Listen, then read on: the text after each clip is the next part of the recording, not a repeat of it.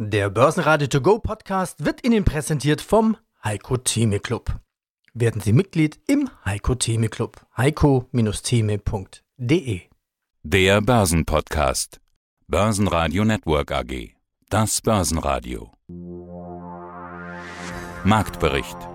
Im Studio Sebastian Leben und von der Börse Stuttgart Cornelia Frei. Außerdem hören Sie diesmal Christian Henke von IG, Vivian Sparrenberg von Fontobel, Baki Irmak vom Digital Leaders Fund und Osteuropa-Experte Andreas Mennecke. Alle Interviews in ausführlicher Form hören Sie auf der Börsenradio-Website oder in der Börsenradio-App. Der Wochenstart ist so lahm, er hat den Begriff Start eigentlich gar nicht verdient. Es passierte so gut wie nichts und der DAX schloss nahezu unverändert bei 12.417 Punkten. Keiner traut sich aus der Deckung. Es steht ja noch eine Fettsitzung an und die Erwartungshaltung ist nicht nur hoch, sondern auch ganz klar. Wir können jetzt das Wortspiel betreiben, eine fette Fettwoche wird es geben. Anscheinend sind die Erwartungen recht hoch. Was wird denn erwartet? Um nicht zu sagen, wehe, wenn die Fed nicht tätig wird. Also, ich habe gelesen heute Morgen, 100 Prozent der Marktteilnehmer erwarten eine Zinssenkung. Die große Frage ist nur, wie viel Prozent es letztendlich sein werden.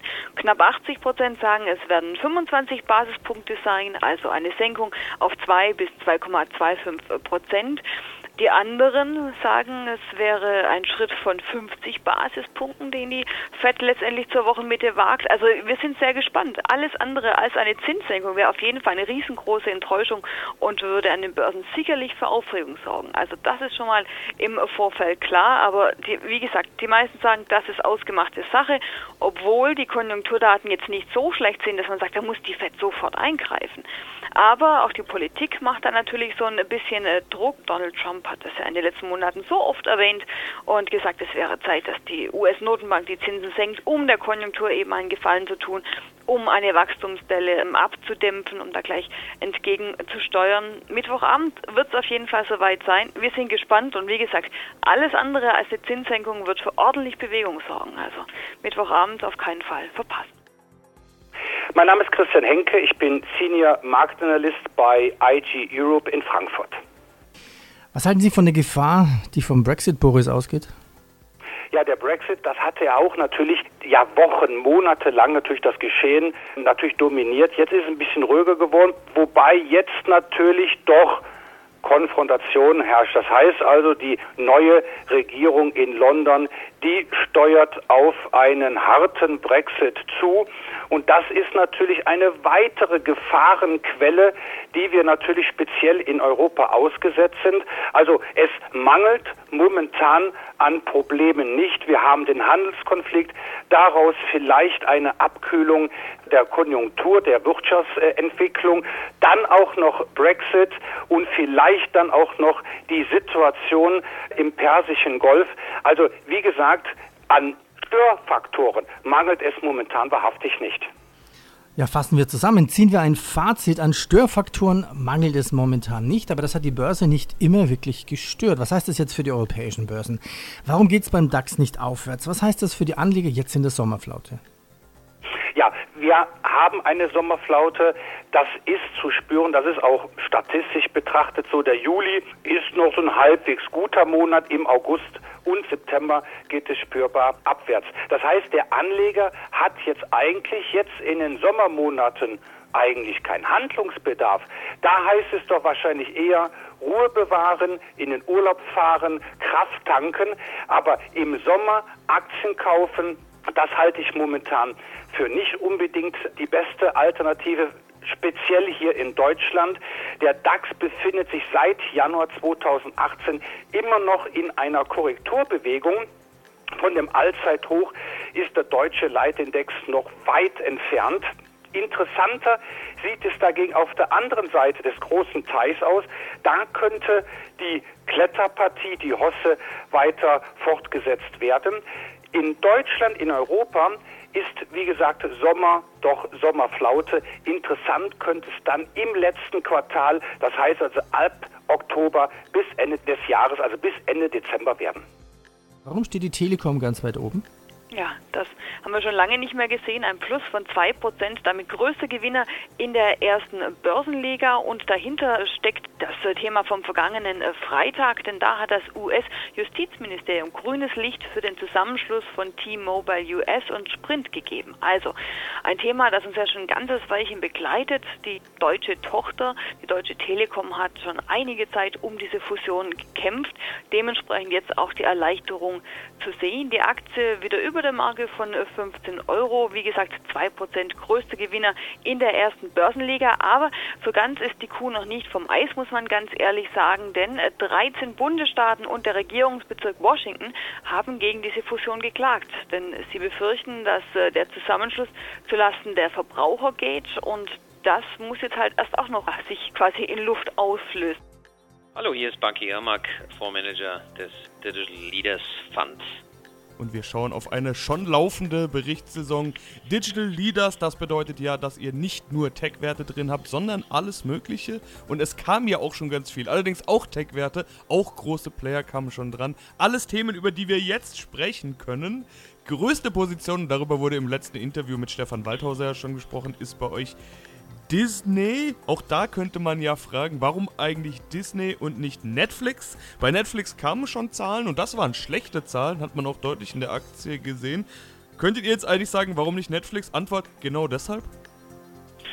Als wir uns damals entschieden haben, die Disney ins Depot zu kaufen und nicht eine Netflix, war die Begründung ja, dass natürlich Netflix der Digital Leader zwar ist, allerdings ist die gesamte digitale Fantasie natürlich in dem Kurs enthalten, während bei Disney es eigentlich so ist, dass das derzeitige Geschäft die Bewertung mehr, mehr oder weniger rechtfertigt, aber die gesamte Fantasie mit Direct-to-Consumer das war in dem Kursen eben nicht enthalten und man sieht es im Prinzip bei Netflix, haben sich wahrscheinlich viele nicht vorstellen können, dass da auch mal Abonnenten abspringen können. Und das ist zum ersten Mal passiert. Also Netflix hat zwar ein Nettowachstum von Abonnenten, hat aber plötzlich feststellen müssen, dass in den USA sich ungefähr 130.000 Abonnenten saldiert ja, von dem Dienst verabschiedet haben und das bevor eigentlich Disney losgelegt hat. Berichtssaison ist generell ein gutes Thema. Wir sind ja jetzt schon mittendrin. Es kamen viele, es kommen viele und wie immer gibt es da Licht und Schatten, wie man so schön sagt. Amazon war nicht so gut, Ericsson nicht so gut, Klöckner und Co. zum Beispiel mit Gewinnwarnung. Alles Unternehmen, die sich bei euch im Portfolio befinden.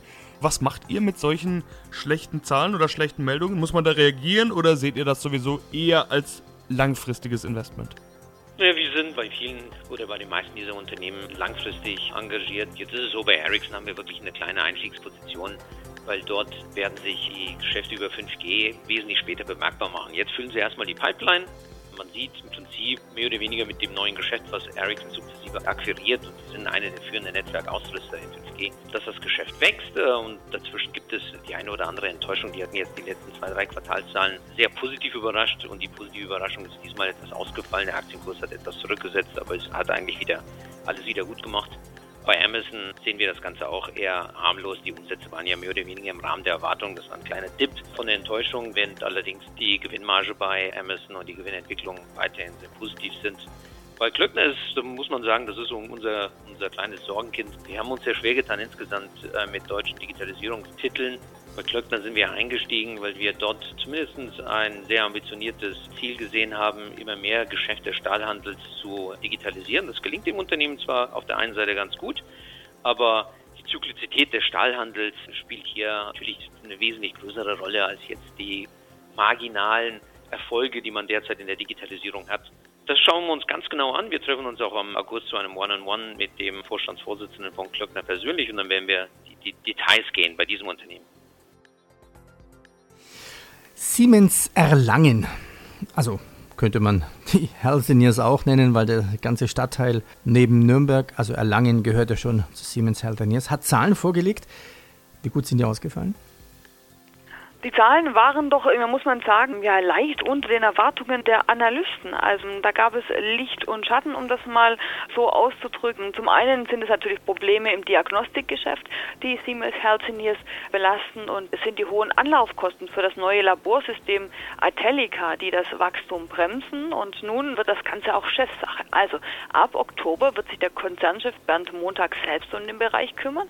Der bisherige leitende Manager Michael Reitemann wird das Unternehmen verlassen im gegenseitigen Einverständnis, so war es heute zu hören. Und generell kann man sagen, das Unternehmen hat ein operatives Ergebnis von 543 Millionen Euro gemacht, ein Plus von drei Prozent. Das war leicht unter den Erwartungen der Analysten. Ähm, der Umsatz ist um acht Prozent gestiegen, der Gewinn um ein Fünftel auf 353 Millionen Euro. Positiv, die Jahresprognose würde bestätigt und ganz spannend, die Aktie heute Morgen zunächst noch im Minus. Ein Abschlag von 1,3 Prozent, also roundabout 35,20 Euro in den ersten Handelsminuten. Und Peter, wenn man jetzt drauf schaut, auf einmal sind die Optimisten am Start. Die Aktie 5 Prozent im Plus. Mein Name ist Vivian Sparrenberg und ich bin Produktmanagerin bei Fontobel. Ja, das macht die Aktien natürlich interessant. Aber jetzt hatten Sie gerade die Volatilität schon angesprochen. Und das haben wir in den vergangenen Monaten ja auch gesehen, dass es da doch mal wirklich volatil zugehen kann. Woran liegt denn das? Warum ist es da so schwankungsreich? Also die Schwankungsbreite von äh, gerade Chipherstellern ist relativ äh, groß, was man eigentlich nur bei Aktien sieht, die irgendwie wie eine Wirecard durch einen Artikel durch die Mangel genommen wird. Aber diese Branchenabhängigkeit, die sieht man auch bei den Chipherstellern sehr, sehr stark. Und gerade der Handelskrieg, der zwischen China und eben den USA aufgefacht ist, das liegt auf den Bilanzen gerade von den US-amerikanischen Herstellern, die sagen, ich kann meine Chips gar nicht mehr irgendwie nach China bringen, da wo auch die meisten Chips nachgefragt werden, gerade wenn man sich jetzt nochmal die chinesischen Konzerne anguckt, die, die einkaufen oder auch amerikanische Unternehmen, die wiederum in China ihre, zum Beispiel Apple, ihre iPhones produzieren und die Chips kommen da gar nicht an, weil diese durch Sanktionen gar nicht über die Grenze kommen und die Chiphersteller aus den USA sagen dann natürlich auch zum Herrn Trump, dass das irgendwie nicht sein kann und gerade diese äh, Sanktion nicht auch natürlich China trifft, aber auch am meisten die. USA, weil dadurch, dass sie nicht dahin, wenn man einen Gegenschlag dann von China erwartet, wenn sie dahin verschiffen und dann müssen sie so viel Zoll bezahlen, dass sie gar nicht mehr wettbewerbsfähig sind und dann am Ende die Unternehmen chinesische Marken kaufen. Und deshalb können gerade so welche Handelskriege sehr, sehr stark auf diesen Aktien lasten. Aber auch wenn man Kurszuwächse sieht, auch gerade in den Aktienbereichen, dann sind die schon mal von mehreren Prozent und nicht nur ein, zwei, sondern auch mal 10, 20 Prozent nach oben oder nach unten ausschlaggebend. Das hat natürlich auch immer damit zu tun, wie gerade die Nachfrage überhaupt ist für diese Bereiche. Und sie sind natürlich auch sehr abhängig von der Nachfrage in den einzelnen Unternehmensbereichen.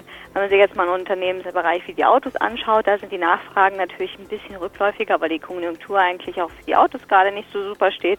Aber wenn man sich auf der anderen Seite dann etwas anguckt, wie zum Beispiel trotzdem die Autos, das autonome Fahren, da werden sie dann natürlich wieder viel stärker nachgefragt.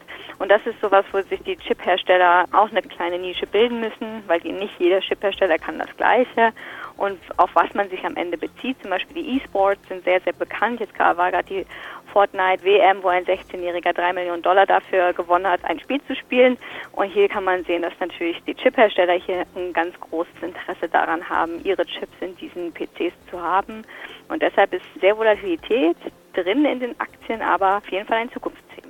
Schauen wir doch gleich auf den größten Verlierer. Das ist die Aktie von K plus S, die über 3% verliert und so billig ist wie seit fast 13 Jahren nicht mehr. Also da war schon eine ganze Talfahrt vorausgegangen. Heute geht es weiter gen Süden. Wir sind knapp über der Marke von 14 Euro und damit auf dem Tief vom November 2008 und damit unter dem Tief vom November 2018 und das bedeutet eben, dass sich auch die charttechnische Perspektive für das MDAX-Papier weiter eingetrübt hat. Was dahinter steckt, sind die Wetterkapriolen, also sprich die, das immer noch sehr niedrige Wasser, der Wasserstand vieler Flüsse. Äh, da befürchtet man, dass die Produktion äh, des Salz- und Düngemittelproduzenten beeinträchtigt werden könnte. Bislang sagt das Unternehmen, das ist noch nicht der Fall, aber Viele befürchten eben, dass wir einen Sommer analog des vergangenen Jahres sehen und dass sich das dementsprechend bemerkbar macht. Also noch ist nicht so weit, aber die Befürchtungen, die sorgen dafür, dass die Aktie jetzt schon mal deutlich nachgibt.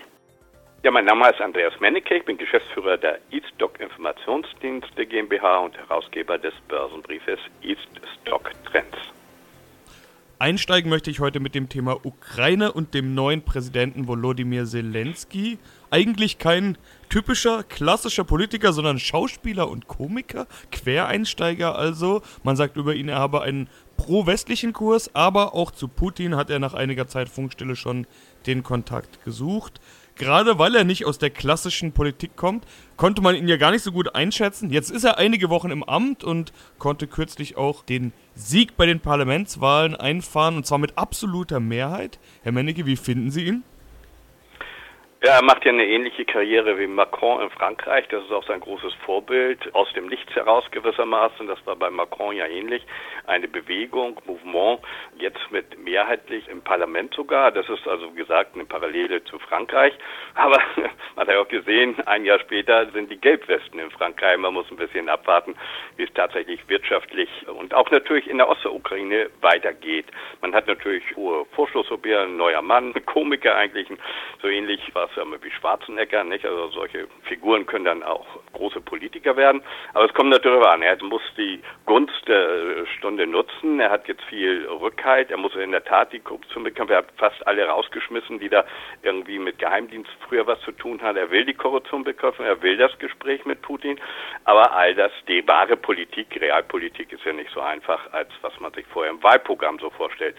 Insofern, das muss man jetzt mal abwarten. Es wäre natürlich sehr gut, wenn er mit Putin ins Gespräch kommt. Er will dann aber den Dialog zusammen mit den USA und Großbritannien. Das wird schwierig werden, was die Ostukraine angeht. Aber alles, was dazu führen könnte, die Ostukraine zu befrieden, wäre natürlich positiv, insbesondere den Minsk-II-Prozess voranzubringen. Das wäre übrigens auch wieder sehr gut für Russland. Die EU geht ja immer noch davon aus, der Minsk-II-Prozess ist das Wichtigste, also Fortschreiten dort, äh, was sie dort festgelegt haben. Friedliche ja, Gespräche sollen dann stattfinden da mit der Ostukraine. Bin ja mal gespannt, ob das alles stattfindet und wieder stattfindet. Braucht alles seine Zeit, aber davon würde sich die ukrainische, die Kiewer Börse dann mittelfristig bis langfristig auch profitieren, wenn es wirtschaftlich vorangeht in der Ukraine. Börsenradio Network AG Marktbericht Der Börsenradio To Go Podcast wurde Ihnen präsentiert vom Heiko Theme Club. Werden Sie Mitglied im Heiko Theme Club. heiko-theme.de